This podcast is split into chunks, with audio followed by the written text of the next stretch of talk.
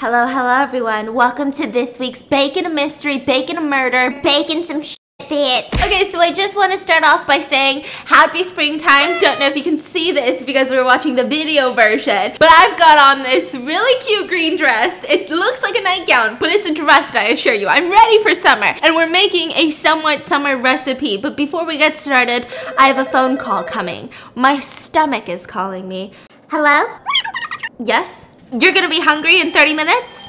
You want a delicious, wholesome, home cooked meal in 30 minutes? You want me to go look online for a recipe, print the recipe out, get the ingredient list, go to the grocery store, which on average takes about 41 minutes, and then drive all the way back home, portion out the ingredients, make the meal, which takes about 30 minutes? No, yeah, there's no way. You're just gonna have to be hangry. Nope, I can't do it. I can't do it. Unless I can. I've been talking about this for so long. I am obsessed with HelloFresh. And I feel like, especially the past year and a half ish, we've just been getting into this routine. I wake up at the same time, I do the same things every single day. And at one point, I was eating the same thing every single day. And then I was like, you know what? Let me check out America's number one meal kit. They must be number one for a reason.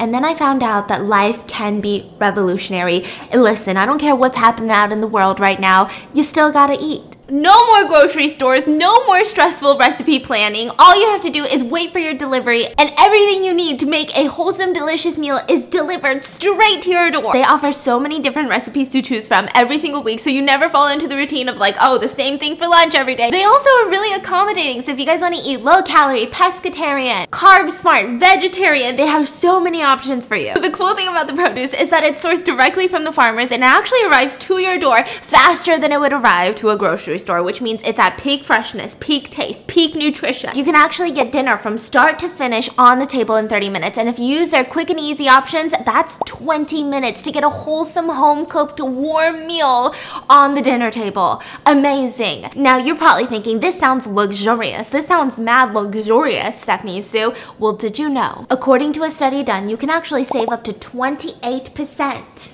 by buying HelloFresh versus fresh groceries. And there's also way less food wastage because imagine you only need like a piece of a carrot, but suddenly you got a whole bag of carrots. What are you gonna do with the rest? You're gonna go to HelloFresh.com and use code 12BAM, that's 12BAM, to get 12 free meals, including free shipping. Hey, thank you, HelloFresh, for partnering with us on today's video, and let's get into the BAM. Okay, so here's the deal. We're making two ingredient chocolate truffles. You got friends coming over, this is a way to impress them. They're homemade, but you only need two things things. This is probably more affordable than regular truffles. So you need a can of condensed milk and then you need a pack of hot cocoa. You can get Starbucks, you can get the Hershey's, whatever you choose. So we're gonna do 100 grams of this and 50 grams of this and then you guys can literally see what I'm about to do next. I got this recipe from Cooking Day, Cooking Tree. Delicious Day is one of my other faves, but I got this from Cooking Tree. Moments later. Oh no. Why is the label coming? Okay.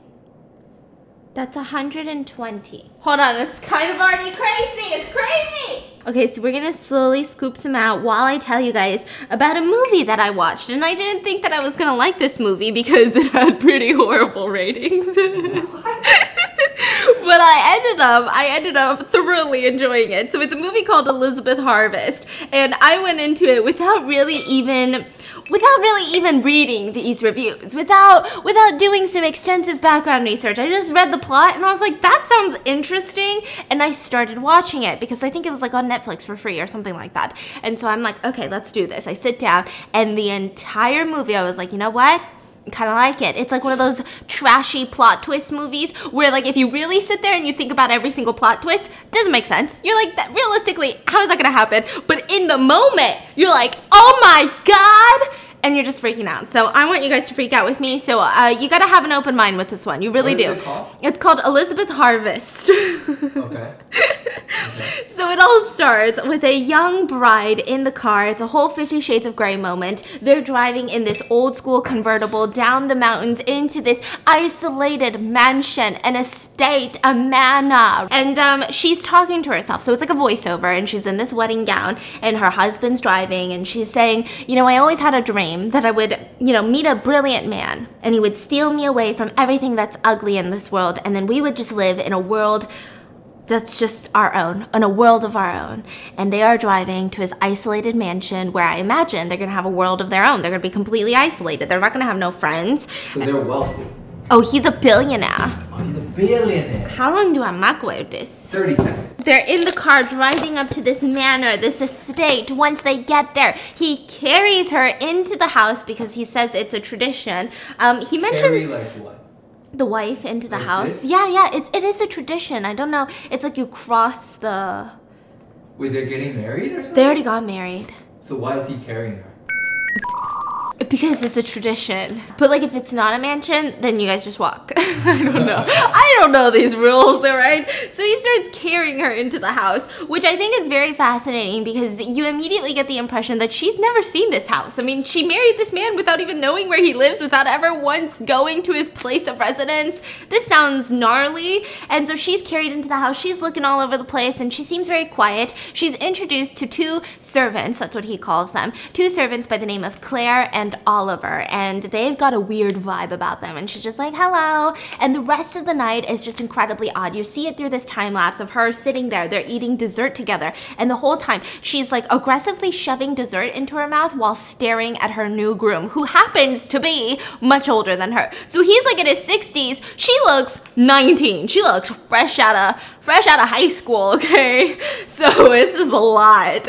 Then he carries her into their bedroom and they have, you know, their um their wedding night stuff. Why am I suddenly not 25? They do it! wow, that's a lot of dust. I'm sorry, Mango, why did you just run over here? But it's not really like one of those regular movie scenes where they're doing it where you like hear the noises and then you get glimpses of their bods and stuff. It's very quick, like he just rips off her dress like with scissors and then she's just like pushed onto the bed and you just see her flop there and it's just it's got a weird vibe to it. You're like what's this vibe? I don't understand. Do they love each other? Do they not love each other? Is she like on drugs or something? I don't know. And so the next morning they wake up and he gives her a tour of this massive mansion. He, every single door is like locked with um like i would call it like one of those are what are those called? Some sort of bracelet but you can have a chip inserted into your skin and all of them need your hand to have the chip inserted. And then also you can do a code to get out of the house. So to get out of the house, you need to input a code. So it's kind of very odd. So every room has like a like a sensor. Yeah. Even her closet. I mean, I guess that's just like a rich people thing. So her closet is just filled with the best clothes, the best jewelry, everything. And he gives her a tour of the massive place. They've got this beautiful living room. They've got a swimming pool. They've an indoor swimming pool, might I add. They've got a movie theater and they're in the basement exploring all these amenities. And she comes across this one door and he stops her from opening it. And he just tells her, this is the one room that you're not allowed to go into. You can go anywhere else. This is just the one room that I like to have to myself. Like, can I trust you? And she straight up is like, yeah, that's fine. And then he starts aggressively making out with her in the basement hallway. And you just see Claire, this very suspicious looking woman, just kind of peering at them. And you get the feeling that something is going on, but you don't know the- what. She's the, The quote unquote servant, yeah. So I microwaved it for 30 seconds. Now we're gonna add in the cocoa powder or the hot chocolate powder in thirds. We're gonna sift it in. So she has this whole fun day planned. You know, she's just going around using these amenities, going for a swim, and then he tells her that he has a business trip. And she seems really disappointed. She's like, on our honeymoon, and just the whole vibes are off. So he leaves. The whole next day, she's just alone in this empty house with the two quote unquote servants. I'm just gonna call them employees. I don't like that word. And so she's just hanging out. She gets dressed, she puts on makeup, she goes for a swim, and then she becomes incredibly bored in the house and she keeps thinking about wanting to go into that forbidden room. Listen, if I get married to a billionaire, which I won't because, you know, I'm engaged to him. but like, let's say that I get married to like a billionaire, right? And they're like, hey, you can have all these things, just don't go in that room. Me, I'm not going to that room, okay? Like, I'm already You already. will go into that room, okay? Your freaking curiosity will f***ing drive you crazy. You think so? You don't think I would just have fun, like You're being gonna a. like true crime moment. There's some crazy sinister shit. You don't think I would just enjoy myself with all the amenities?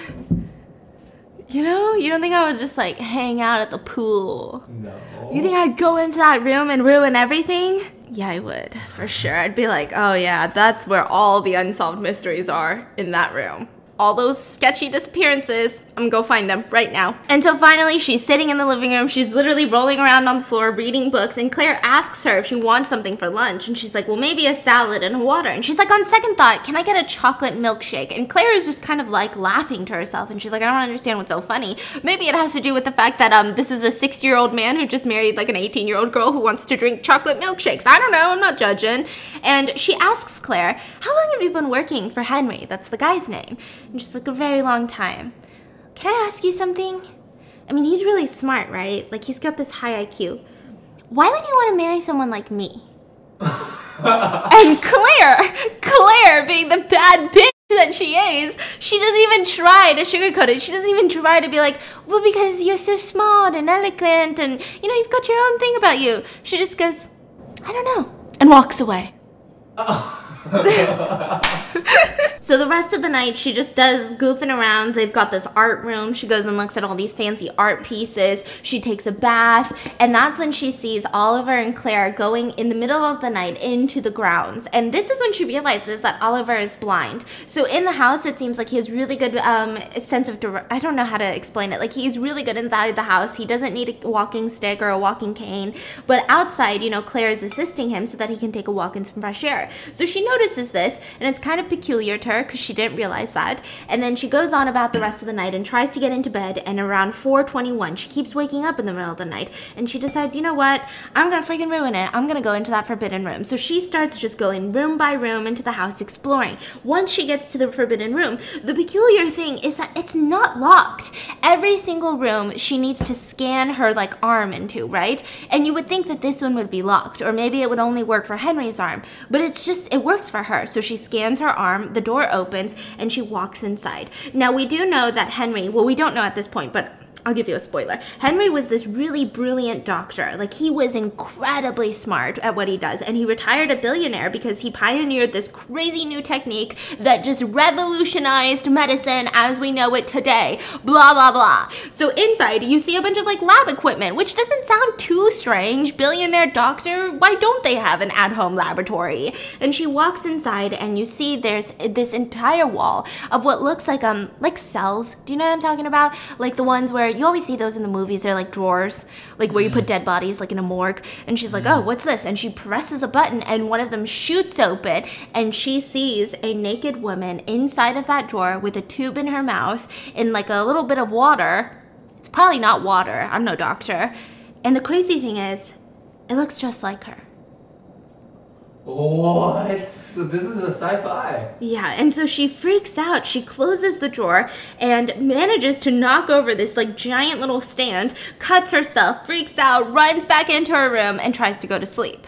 And so Henry comes back the next day and she's trying to play it chill, but she's terrified of this man that she just married. So she tries to call her sister and the phone line is dead. There is no working phone inside of this house and she doesn't understand. So Henry comes home, he starts playing the piano for her and she's just staring at him like, is this guy gonna kill me? Why does he have multiple of me in the basement? I don't understand what's going on. And why doesn't the phone work? And so she sits next to him and she asks, hey, is there any reason that the line is dead? And he's like, wait, who did you try to call? Well, I tried to call my my sister. Now, everything about this conversation is just strange. Like, there's just something that you can't really pinpoint. It's just an odd conversation. So he tells her that happens sometimes, you know, like we're up in the mountains, signal's not the best over here. Why don't we do this though? Because I've missed you. I went on my business trip. Why don't I have the servants take the day off, the employees take the day off, and we just spend the rest of the day in bed? And she doesn't want to do this because she's like, um, excuse me, I just saw you doing some crazy in the basement. So she's like, wait, why don't we go for a walk at the pond? I want to go see the pond.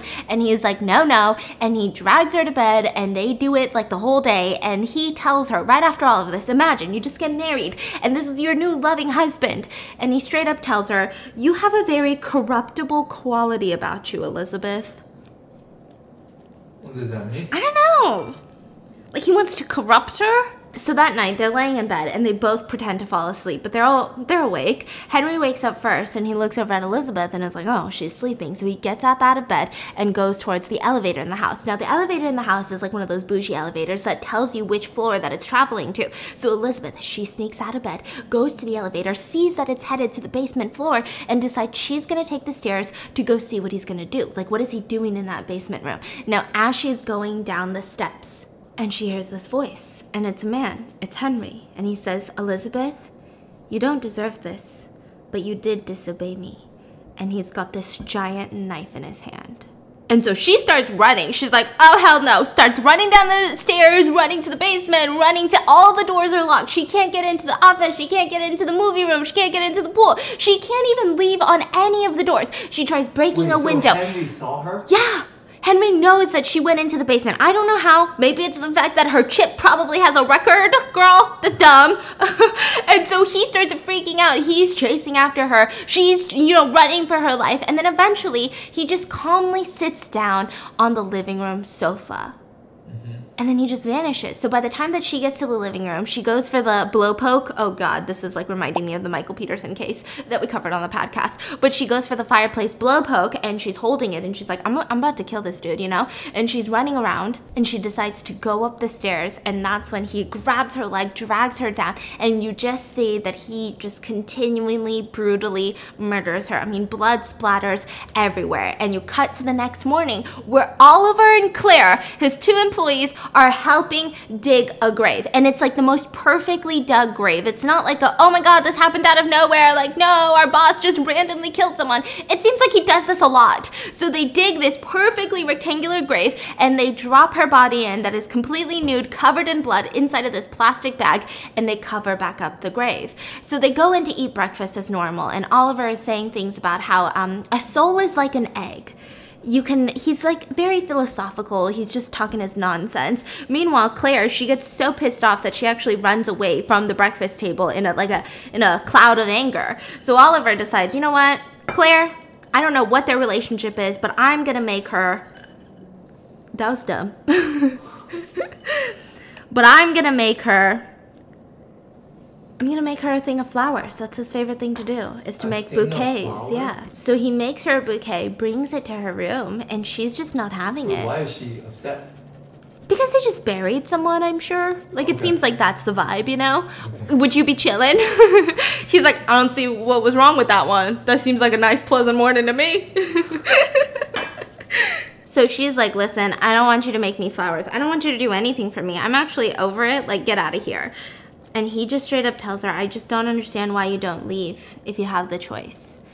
It doesn't make sense. If you hate it here, then why don't you just leave? And she's like, You don't understand, Oliver. You're just a child. It seems like he's probably in his like 20s. And she's like, You're just a child. You don't understand. And he straight up tells her, We're not the prize. We're the bait. You know that, right? And then you have no idea what that means because he just walks away and they don't have another conversation. And then six weeks pass and we get a very eerie scene of Elizabeth in the car giving a speech in her head about how she always dreamt of meeting a brilliant man who would steal her away from all the ugly things in the world and they would escape to a world of their own. And they drive up the hilly mountains into his estate, his mansion. He carries her through the threshold and he she is introduced to Oliver and Claire. So you're like, "Oh my god, how many times am I going to see this?" Uh, I was worried that I was going to see this scene like 25 times, but I didn't. So we see what we assume is the second Elizabeth, at least according to the film because I mean, there's no way that this is the first Elizabeth who has made it. There's no way that this doctor could have saved her from her injuries because you know, he buried her and she was really brutally murdered. Like I'm talking Ted Bundy style. So she goes through the same process as the first Elizabeth. We're going to call her Elizabeth number 2. And she sees the entire house, gets a tour, goes to her closets, realizes how the doors work, and then again, we get to the forbidden room. He says, This is the one room that you are not allowed in. This time, he gives a little bit more context. He says, You know, I don't think that there's any secrets between a husband and a wife, and I'm just letting you know, this is the one place in the house that is like my office. And you know, a lot of a lot of business people have high standards for their office. They want a lot of privacy in their office, right? So this makes sense. Just don't go into this office. This is my space. And she seems totally chill with it. Elizabeth number 2 seems more of like a relaxed persona. So she's like, "Yeah, I don't give a let me go swimming. So she spends the rest of the day just like hanging out by the pool, going to the movie theater, like doing all these little things.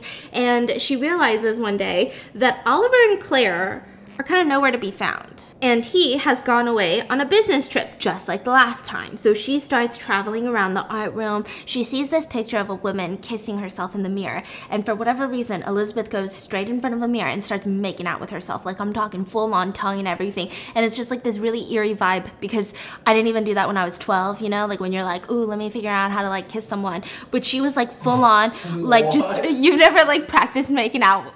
Really? to a mirror? Not a mirror, but just like thinking about it. You're like, how am I gonna, how do you make out? Come on, these are thoughts everyone has repressed. It's in your memory. I know. I know it for a fact. You don't just wake up born to make out. No. No, no, no. It's, it's a taught gift.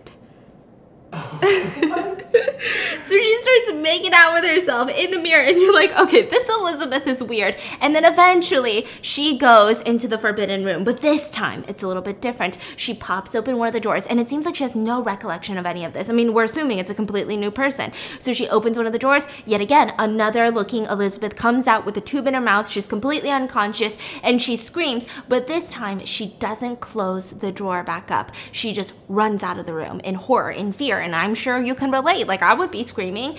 And so we see that this this next Elizabeth, Elizabeth number 3, slowly wakes up from her slumber and takes off the tube and starts looking around.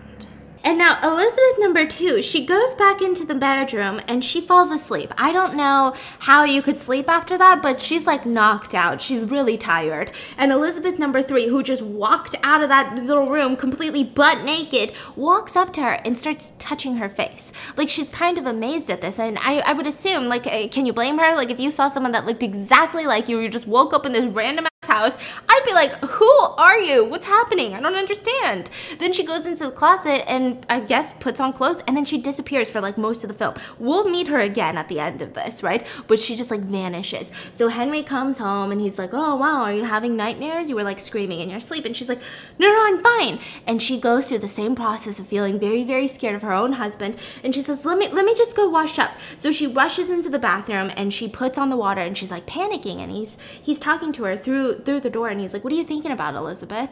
And she's like, Nothing, nothing. I'm not thinking about anything.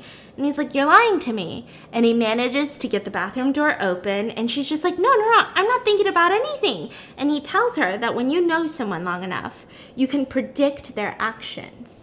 And if you can predict their actions, you can control them. Did you know that, Elizabeth? And she's like, All right, you creepo. No, I didn't know that. And as he's telling her all these creepy things, he starts wetting a towel, like a face towel. He's wetting it.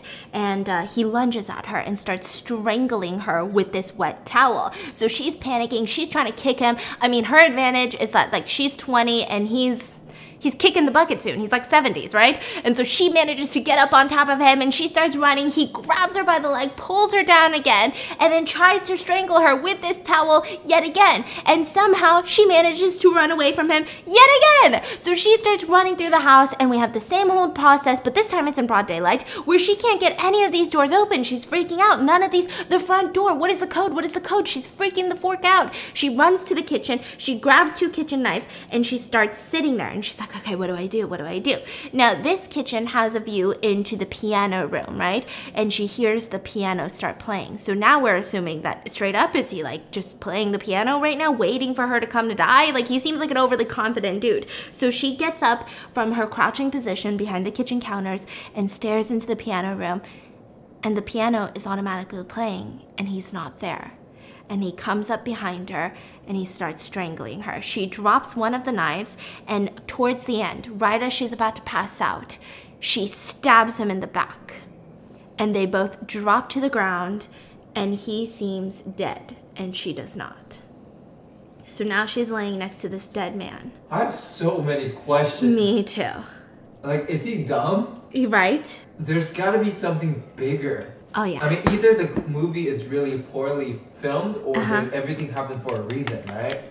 My measurements were wrong. supposed to be a thick dough. This is the very strange part for me. You would think that she would kind of freak out, trying to look for Claire, trying to look for Oliver. I mean, I guess maybe you wouldn't trust them at all. I probably wouldn't. But she, the next couple of actions she takes are very, very ruthless. She just drags his body into the elevator, takes all of the bloody clothes, burns them in the fireplace, and starts cleaning up all the blood from the floors, cleans up the blood from the kitchen knife, puts it back in the kitchen knife set, and just takes a nap on the couch because she can't escape. Like, there's no way for her to get out. I guess maybe she's waiting for them to come home so that she can bolt it for the door. And that's where she hears a phone ringing.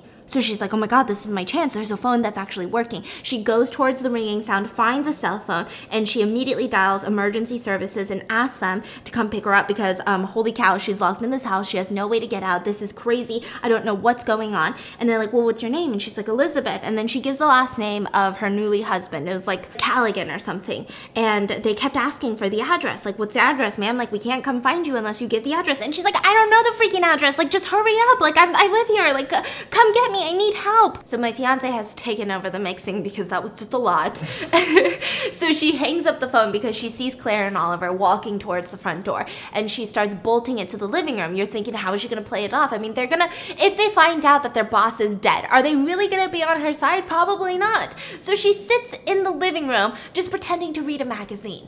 And when they both see her, I don't, I don't want to say alive, but that's kind of the vibe that I got. When they both see her on the couch, they're kind of surprised. I mean, this was the same routine as last time. Anytime that Henry had killed Elizabeth, he had given the servants the day off, and then they would come home and then they would be ready to bury a friend. Bury a Beats, Billie Eilish, but she was alive. So they, they immediately are a little bit confused by this. And she's like, oh, well, Henry's upstairs taking a nap. He's not feeling well and they both seem so suspicious. So Oliver goes to his room and Claire goes into the kitchen to put down the groceries. And this is when you see that Claire is having a massive heart attack. She drops everything to the ground and reaches for her phone, is able to call 911, give them the address, and they come and put her on a stretcher and they take her away. So as the hospital is taking, like the paramedics are taking Claire away on the stretcher, Elizabeth is headed toward the front door. She's ready to escape, and Oliver is right up behind her and says, If you leave, I can't protect you from the police.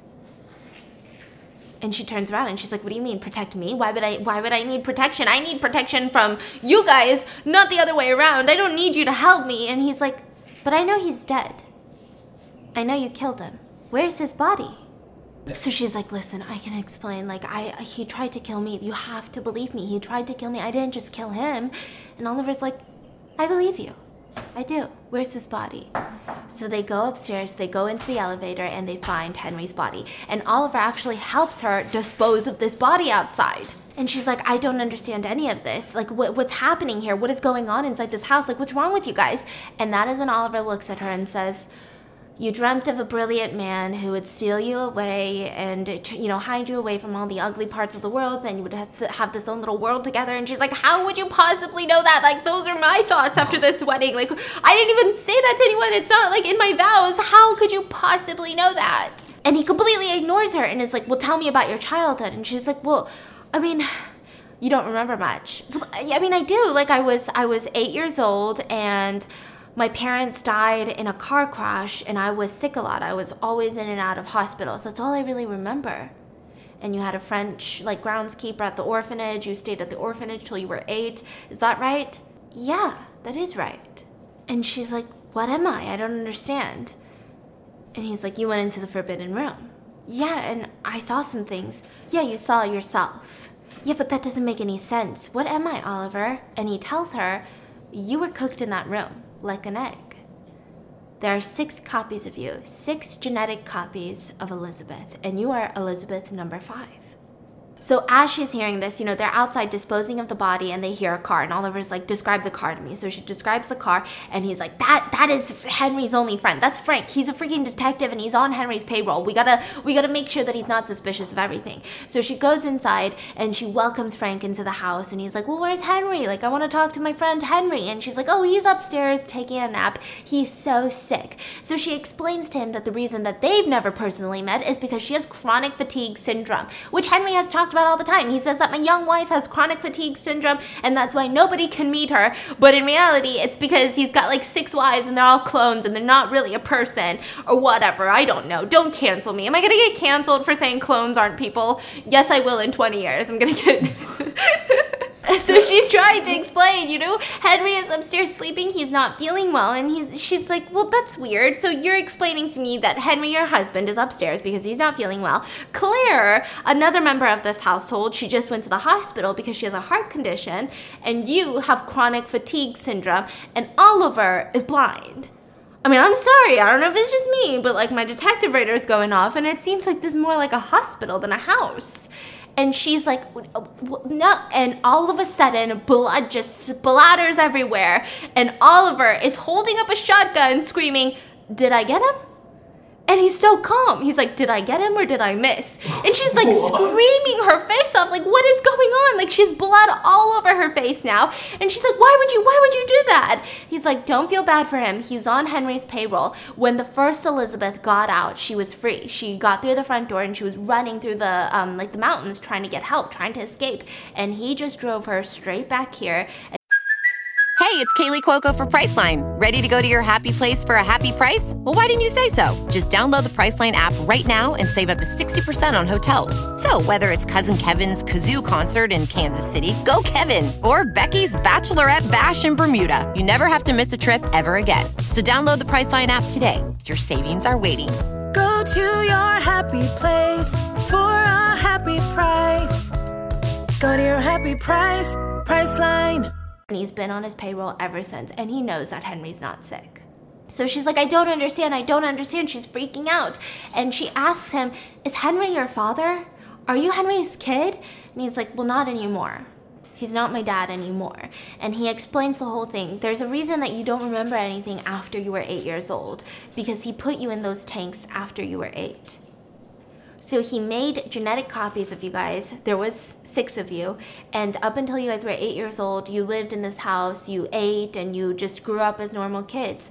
And then at eight years old, he put you in those tanks and that was about that. Every single night, he would go in there, he would give you guys physical therapy, he would make sure that your bones weren't deteriorating, and he would play these like clips so that you would memorize and have these memories that you think are real, but they're not real. You never had those memories. Your parents never died in a car crash, you were never in an orphanage, you were never sick as a kid.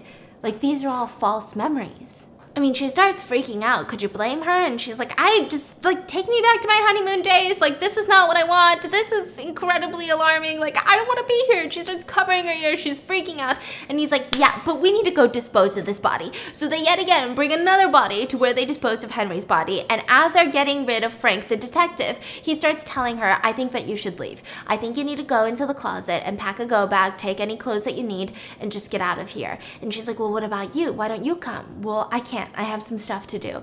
So she's like, okay, okay, where do I go? He's like, I don't know, but just take some money from the safe. Okay? I mean, how much? I mean, it seems like she has no concept of money, right? And so he mm-hmm. just turns around and goes like this, like holds up his fingers, like, like that much? Like a stack of money. So she's like, okay. So she runs into the closet. She starts packing up her clothes, packing up the cash, and she's ready to go. But Oliver asks her for one last favor. He says, can you please read me this journal? She's like, Is that Henry's journal? No, it's Claire's journal. But can you please read it to me? I need to know what's said in here, and obviously I can't read it myself. So she's like, Okay. So she opens it up, and as she starts reading, he runs out of the closet and locks her in there. And she starts freaking out. Like, what's going on? Like, why is he locking me in this closet? He told me that I can leave. Like, what's going on? Why am I locked in here with this freaking journal? So then he just disappears. And she decides, instead of crying, instead of like trying to escape, she's just gonna read the journal.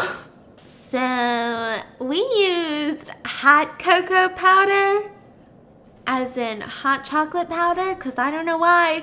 That's what it felt like it would be in the recipe. Didn't it feel like it? Didn't it just feel right? Didn't it feel like, oh, that makes sense? I thought that's what it is. But, but, here's the crazy thing. We need cocoa powder, like the baking one, which you would assume that I have in the house because like we bake sometimes.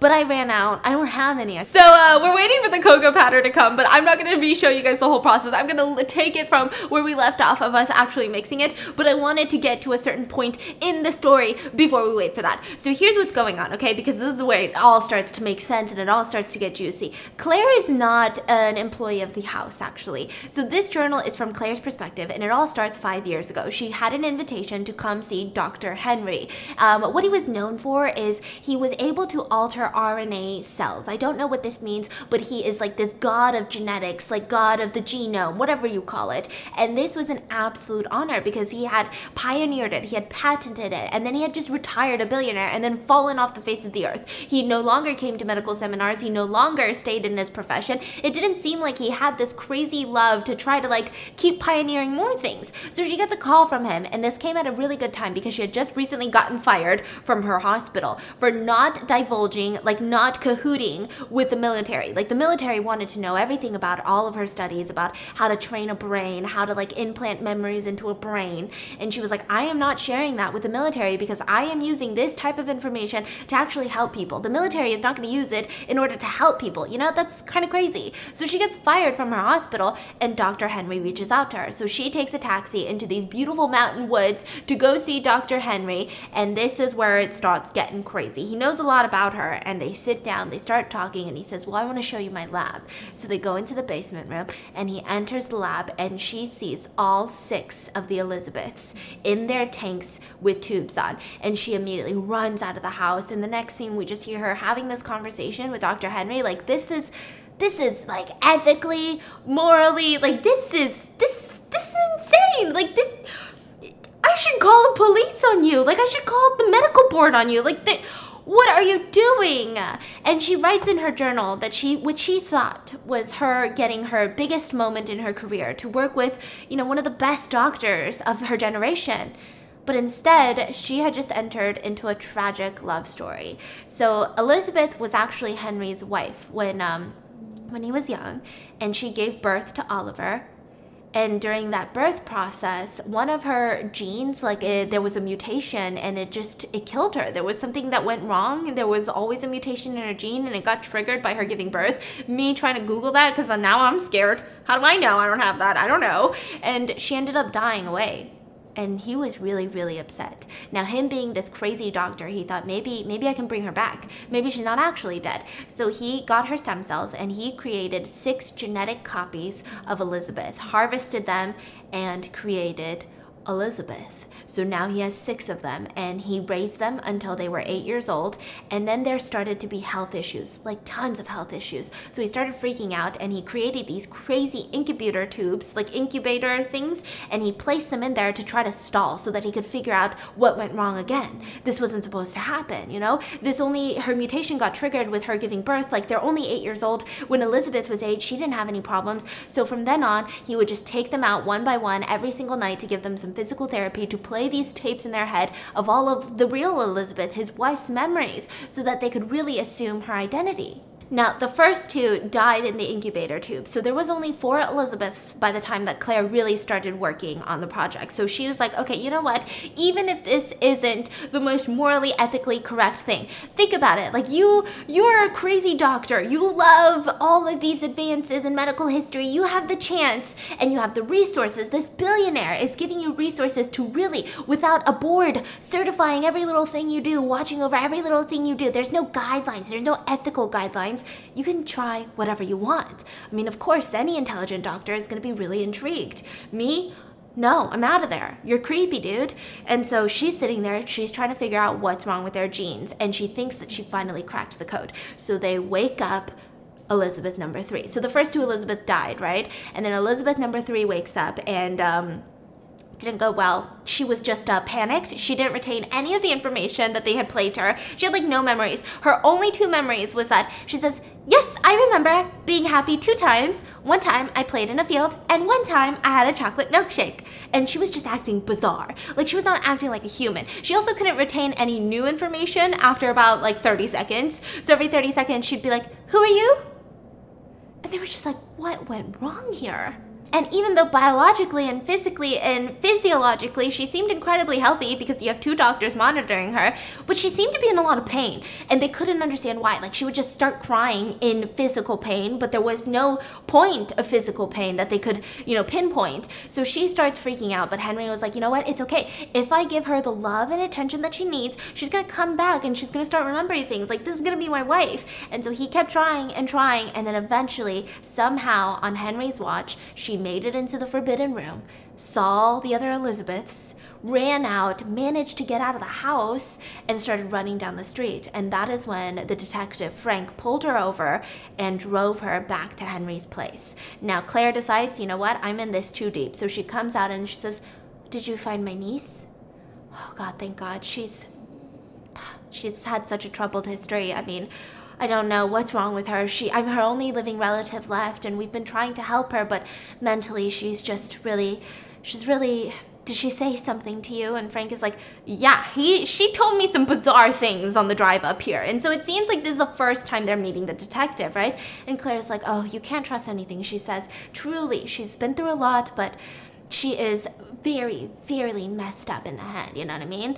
And so he's like, Well, I don't know. I mean, I guess, but I, I still have to fill out a report, you know? That's what I gotta do. I gotta fill out this report. And that is when Henry is like, You know what, Claire? Why don't you go upstairs?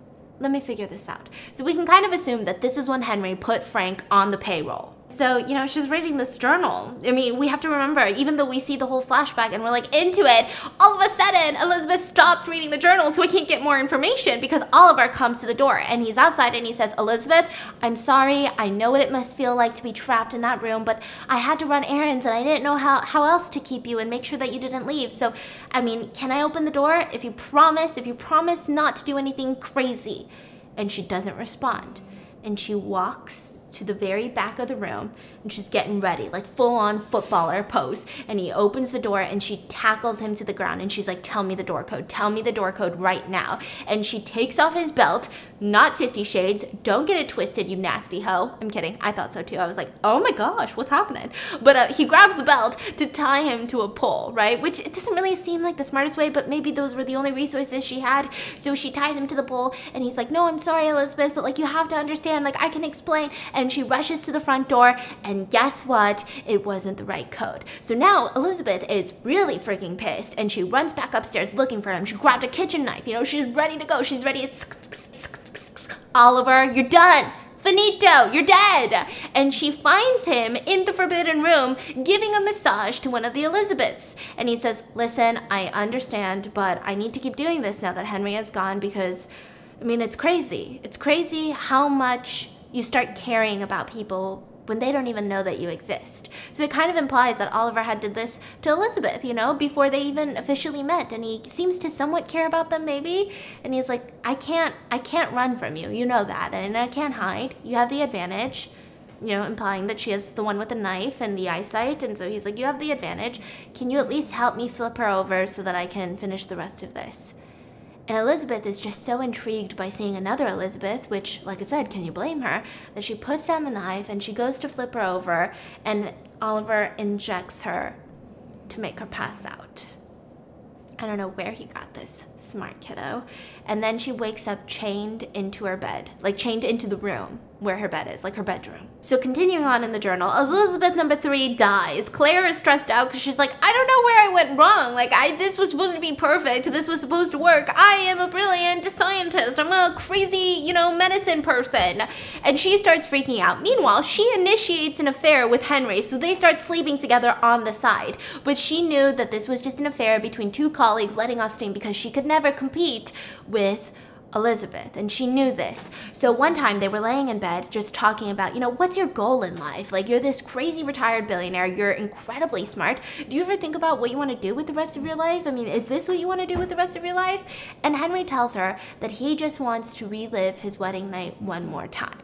And she thought she found this a little bit creepy, you know, being a normal woman. She was like, um, that's creepy. Why? Like, Imagine after like being married to someone and they're like, I just wish I could relive my wedding night of all nights. Not the wedding, the wedding night. You know what this is implying. So she's like, I mean, I guess that makes sense. What a dude thing to say. And he's saying, No, you just don't understand. It was euphoric.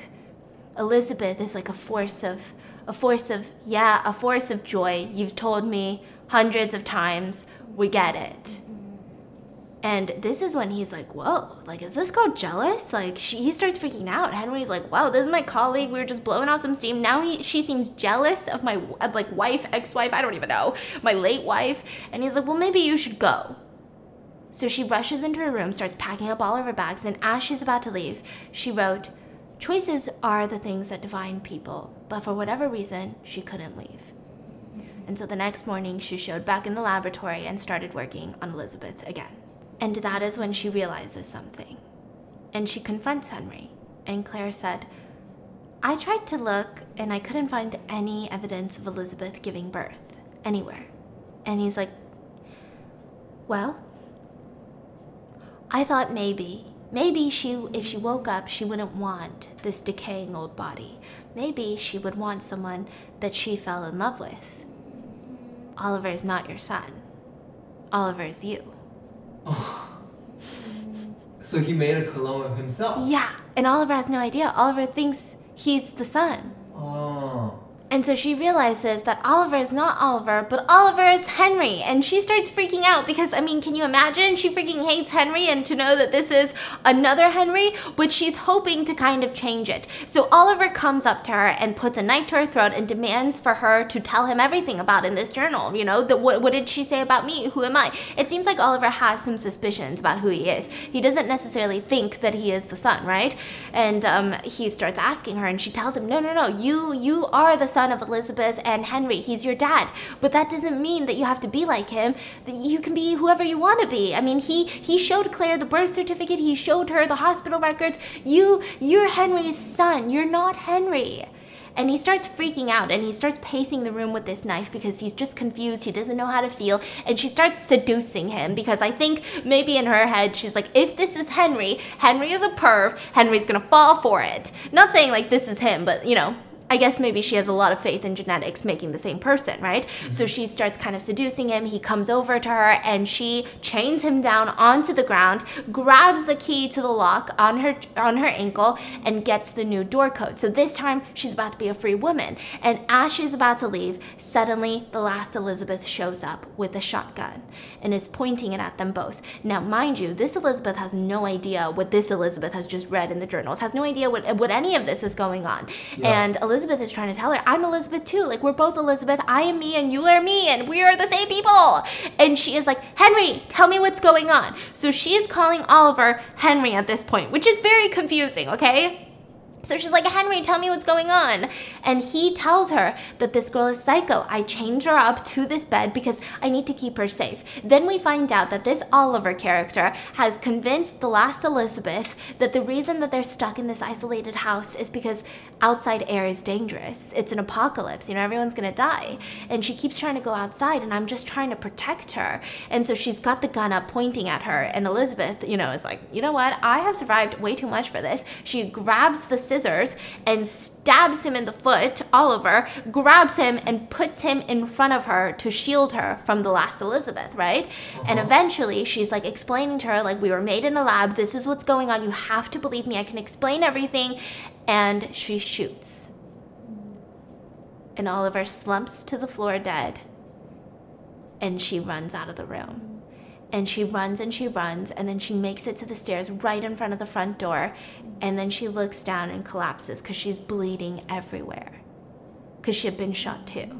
Like went through Oliver, i guess so she's like, okay, it's fine. She has this vision of an Elizabeth hanging out in the fields, like going outside, hanging out in a garden. Remember, the other Elizabeth was like, I just remember chocolate milkshakes and hanging out in a field.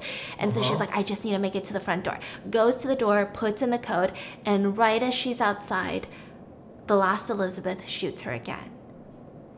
And then she comes up to her and studies her face because she's confused, you know, and is studying her face and Elizabeth whispers to her to get the journal.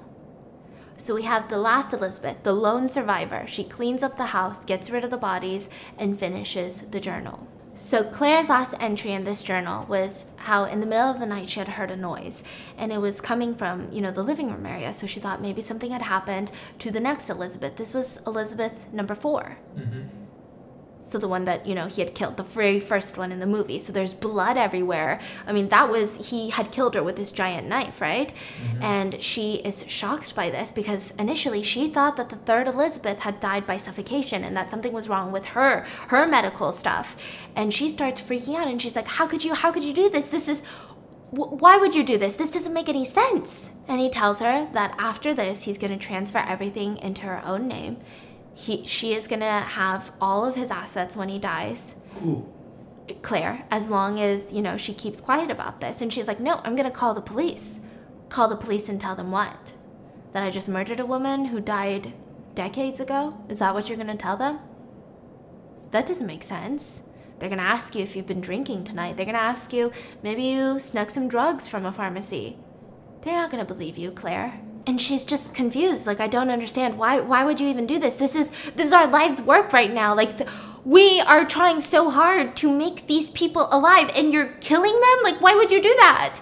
And he explains, "Well, that's not how it started. You don't I didn't spend so much of my life trying to revive my wife just to kill her. But it just happened. And somewhere even they knew that it wouldn't work. They look like my wife Elizabeth. They act like her. They're supposed to be her. But they're not my Elizabeth. And even something in their own eyes lets me know that they know that it's not going to work. And it's only through the act of destroying them that they finally feel real to me. So oh. he's explaining that these clones don't feel human, they don't feel real to him until he's killing them because maybe it's like such a human thing to want to like fight for your life, to not want to die, Mm-hmm. or to know that hey, this is real because I can kill you, so that means you're real. And so Claire, instead of doing anything, she decides to wait it out. She Okay. thinks that she's gonna wait for all these Elizabeth to die, and then Henry's gonna die, and she's gonna get all of his money, and she can finally do some good in the world with all this money. So pretty much the day is over and like the sun is down. If you guys are watching the audio version, I'm sorry because the rest of me is gonna be cooking. I will, however, sum up the video for you or sum up the movie for you. So at this point, you know, the last Elizabeth that has ever existed, the sixth of the six Elizabeth Harvest clones, she just murdered Elizabeth number five, who we've been following through most of this entire movie, right? And so she reads the rest of the journal, finds out that she's the last one, goes through all of this process, and she packs a bag. And on her way out, she runs into Claire. Now, you would think, you would think, I mean, I thought, I thought she would go into a homicidal rage and murder the out of Claire, but she doesn't.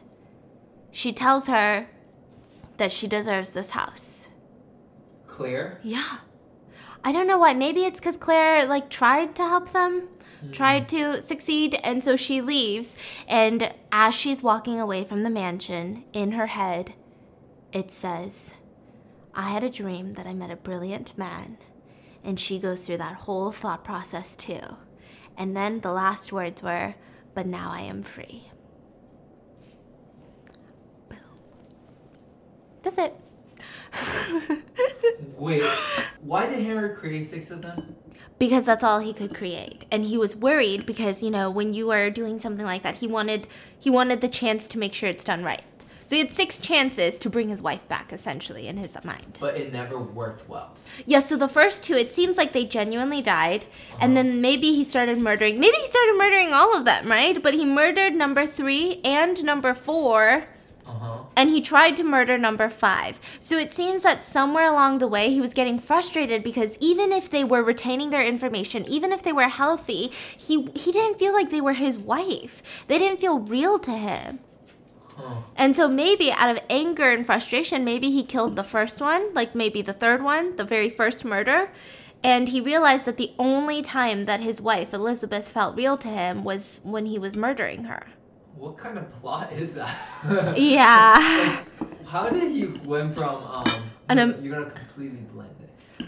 How did he go from How an does he grow from trying to save, bring back the wife to, oh, I'm a serial killer, That is true. Right? Like Yes. he went from like I really love this woman. Yes. To oh, I get a thrill from killing people. But maybe he needed this woman to feel so real. Like the whole time it just felt like, you know, like we talk about those stories of what if your fiance comes back and they're a clone and something just feels off about them Yeah. and you just don't have the same feeling anymore. Maybe he was feeling like, this isn't my wife. And the only time he felt like Elizabeth was real was when he was murdering her. And what's the point of cloning himself? That I don't know. like, what is the there were purpose of- quite a bit of plot holes in this one. And why is he blind? So, okay, side note, I took this out. He saw um, Henry touching the girls when they were eight. The son? Yeah, the son saw the dad. Well, not the dad, but you know, um, Henry, the original, you know, So assaulting the girls. Yeah, How did he and then um, the dad blinded him and told everyone it was an electrical fire, and he said from that point on that he wasn't his dad anymore. But it wasn't that important to the Oh. story, you know, because we, you know, I mean, he's already a murderer, serial killer, cloner, mad scientist. Now he's a pedo. Sounds like there's a lot of plot holes. Yeah. And Claire went to the hospital. Yeah, for like a that? genuine heart condition. What? So this While, while the most important part of the movie was going on, she was just like, I'm just gonna dip to the hospital real quick and come back to inherit everything. yes. Pretty what? much. And Oliver's dead now. I don't know how I feel I about feel like it. he has so much talent. Who? The doctor? No, Henry, Yeah, the doctor. the doctor. Yeah. But he chose to do some dumb shit. But you know what I think the ending of this movie means? What? I think it's very reminiscent of um of just serial killers, you know? Maybe they don't think that women are real until they murder them. Just sick and twisted. I just don't understand. Okay, so I should have listened to the ratings. I, I was debating between watching this one or The Handmaiden, which is a Korean movie. It's an erotic psychological thriller. Really should have gone with that one instead. And there's naked people. Oh, there was a lot of naked nakedness in this one. This one was good, but I think it's good as long as, you know, you don't do what you just did, which is start questioning the plot, because then it all just falls apart. But what would you do? What would you do if you were a billionaire? You had access to all this money, and the one person that you want to live with is gone. The one person me is gone and you have my stem cells conveniently because I, I don't know, I guess I just storage them on like an SD card. I'm oh. kidding, I'm not an idiot, guys. You know, and then you can genetically clone me. Would you do it? Would you genetically clone me? Why would I do that? Why wouldn't you do that? Why would I do that to myself? What do you mean? You don't want six of me running around the house? Can you imagine what a party that would be? That'd be gnarly. Bro, I want six of me running around the house. Finally, I'll have someone who talks to me. Why did the last one came back at the end?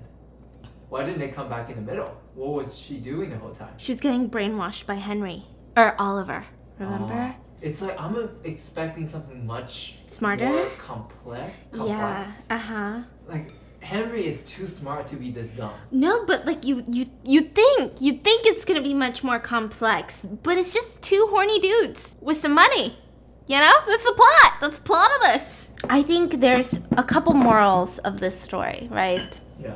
I think the first is, you know, I think even a treadmill in your house is kind of like an evil thing to do. A full-on laboratory, you know, that's that's just evil. Don't have a laboratory in your house. Rule number one. Rule number two. What was I saying? oh yeah, rule number two. Eat the rich, you know, if you didn't have the money. if he paid taxes on his billions of dollars, this probably wouldn't have happened, you know? I'm just thinking, talking out my asshole right now. I don't know anything about politics, but I'm trying to sound like I do. So now, once you've added the condensed milk, which yes, I know this is a two ingredient recipe that I turned into a whole day thing. Normally, it shouldn't go like this as long as you don't get hot chocolate powder. Now, we're gonna knead the bread, and then I'll show you what it's supposed to look like, and then you have to put it into the fridge for another hour. So I'll be right back after I get you the end result. Starts like this, you just literally knead it like a dough of bread. Now, you're gonna make it like this, and then, and then you just grab this and you saran wrap it. You want to make it into the shape of the truffle, like you're gonna cut it. So you're gonna want it cubed, I think is the cutest, like the video. So now you've got a flattened out, it looks like a really flat chocolate brownie. Stick it into the fridge for an hour and we're almost done. The next day. I forgot to end the video. This is gonna be the ASMR version of how to make the two ingredient truffles. This has been probably over 24 hours. Thank you, bye. Do I have a job in this or No, just spread it? You're fine. No. it won't spread. Oh. That's okay. Pretend that didn't happen. Wait, are you really pretending like that didn't happen? Yeah, it's okay. But we saw that. I saw that. It's okay. Oh,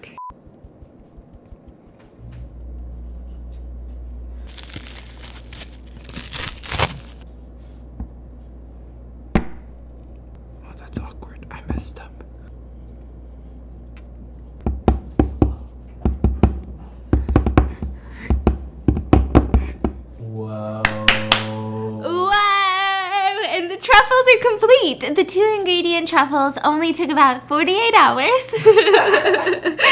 I'm really proud of us. Really, really proud. But I'm gonna try it. Maybe it tastes. Maybe it tastes like it's worth 48 hours. No? What is that mm. face? Mmm. You don't sound so impressed. Mmm. It's bitter. This is like um what I imagine fancy people eating chocolate. It's not milk chocolate, it's more like that 75% pure cacao chocolate. It's not like that Hershey's chocolate, you know what I mean? It's really bougie for us. I feel like Henry and Elizabeth would have really enjoyed this in their mansion. Who's that? people in the band. Um. Ah. oh. Oh. Ow! All right, this this video, I just have to make an apology, a formal apology. I'm sorry. This one was a sh- show, and I'll see you guys tomorrow. Eh.